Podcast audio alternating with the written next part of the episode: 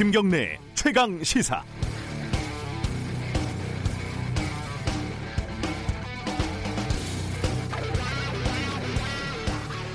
새벽 6시 5분 어, 중국 우한에서 교민 300여 명을 태운 전세기가 한국으로 출발을 했습니다.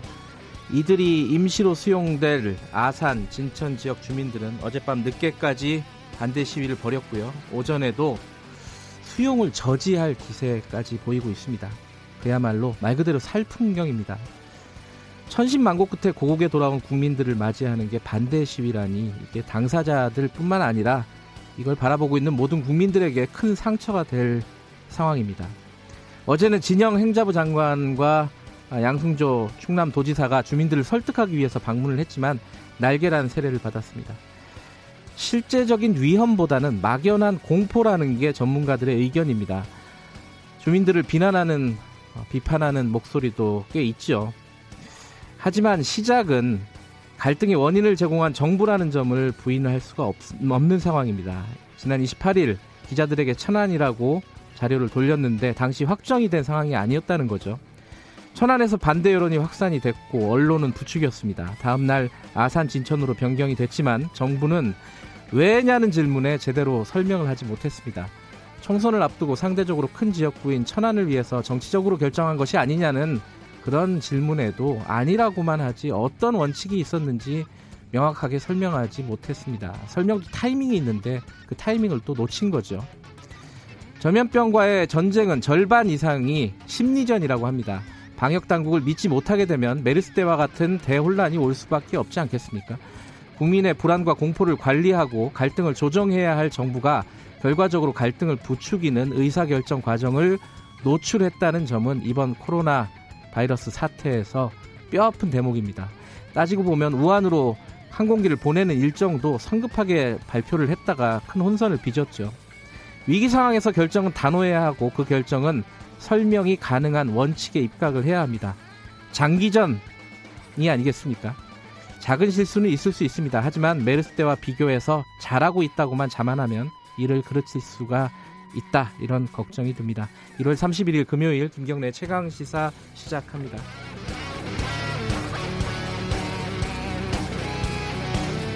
네, 김경래 최강 시사는 유튜브 라이브도 열려 있습니다. 어, 많이 봐주시고요. 샵 9730으로 문자 보내주시면 저희들이 공유하겠습니다. 짧은 문자는 50원, 긴 문자는 100원입니다. 스마트폰 콩 이용하시면 무료로 참여하실 수 있습니다. 오늘 1월 마지막 날 뉴스 브리핑부터 시작하겠습니다. 고발 뉴스 민동기 기자 나와 있습니다. 안녕하세요. 안녕하십니까.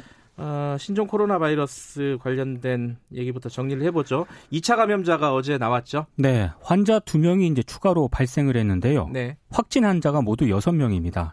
여섯 번째 환자는 세 번째 환자와 접촉한 사람인데 아, 지역 사회 내 2차 감염의 첫 사례입니다. 네. 56세 한국인 남성이고요.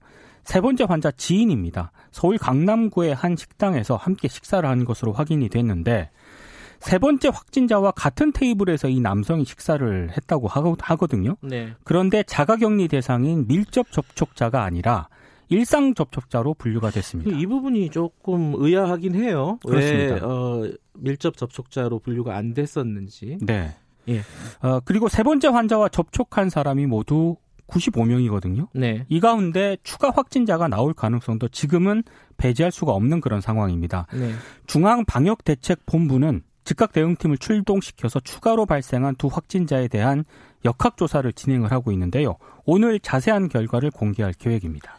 어, 아까 제가 말씀드렸듯이 어, 중국 우한에서 교민들을 태운 전세기가 출발을 했습니다. 원래 새벽 4시쯤에 출발을 한다고 했는데 네. 지연이 돼서요. 네. 6시쯤에 이륙을 했다고 합니다. 네. 360명 정도의 교민을 태웠다고 하는데요. 일단 발열 등 건강 이상 유무를 확인을 해서 어, 공항에 도착을 하면 대기 중인 버스에 이제 탑승을 할 예정인데 네.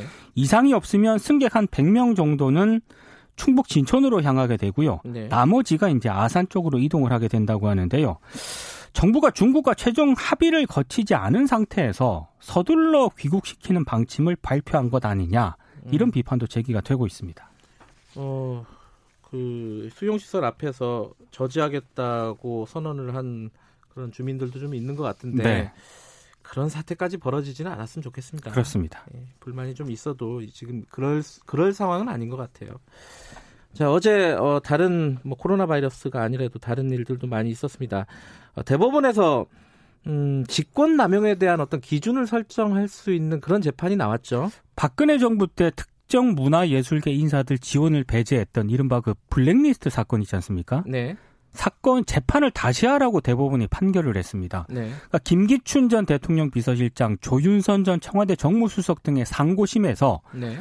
대법관 11명의 다수 의견으로 원심을 일부 파기하고 사건을 서울고등법원으로 돌려보냈는데요. 네.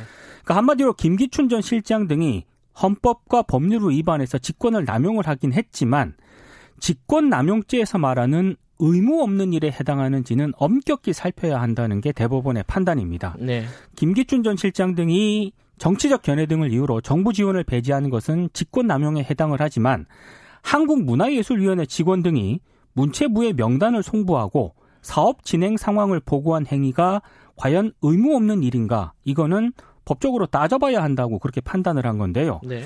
이 대법원이 직권남용죄 적용을 엄격하게 적용을 하면서 뭐 사법농단 의혹이라든가 유재수 감찰 묘마 의혹과 같은 다른 재판에도 영향을 미칠 수 있다 이런 분석이 나오고 있습니다. 음, 유죄 취지의 파기환송이죠. 유죄는 유죄인데 유죄는 유죄입니다. 예, 예. 그래서 형량이 좀 낮아질 가능성이 있다. 네. 이런 얘기입니다. 앞으로 다른 재판에도 영향을 미칠 것 같고요. 어, 마지막 소식 하나 전해주세요. 이것도 재판 관련된 소식이네요. 강원랜드 채용 압력을 넣은 혐의로 기소된 염동열 자유한국당 의원이 1심에서 징역 1년형을 선고를 받았습니다. 네. 현 단계에서 구속 필요성은 인정되지 않는다면서 이제 법정 구속하지는 않았는데요. 네.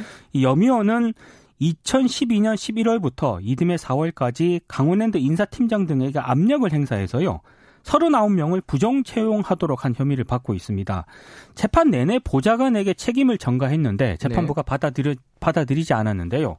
이 검찰은 권성동 자유한국당 의원과 함께 염동열 의원을 불구속 기소했는데 권성동 의원은 지난해 6월 1심에서 무죄를 선고를 받았거든요. 네. 다음 달 13일 2심 선고를 앞두고 있는데 네. 이번 판결이 영향을 미칠지 좀 주목이 되고 있습니다. 어, 일, 징역 1년이면은 어, 그 의원직 상실 혐의죠. 그렇습니다. 예. 예. 이게 만약에 이대로 확정이, 확정이 된다면은 되면. 그렇습니다. 자, 뉴스 브리핑은 여기까지 듣겠습니다.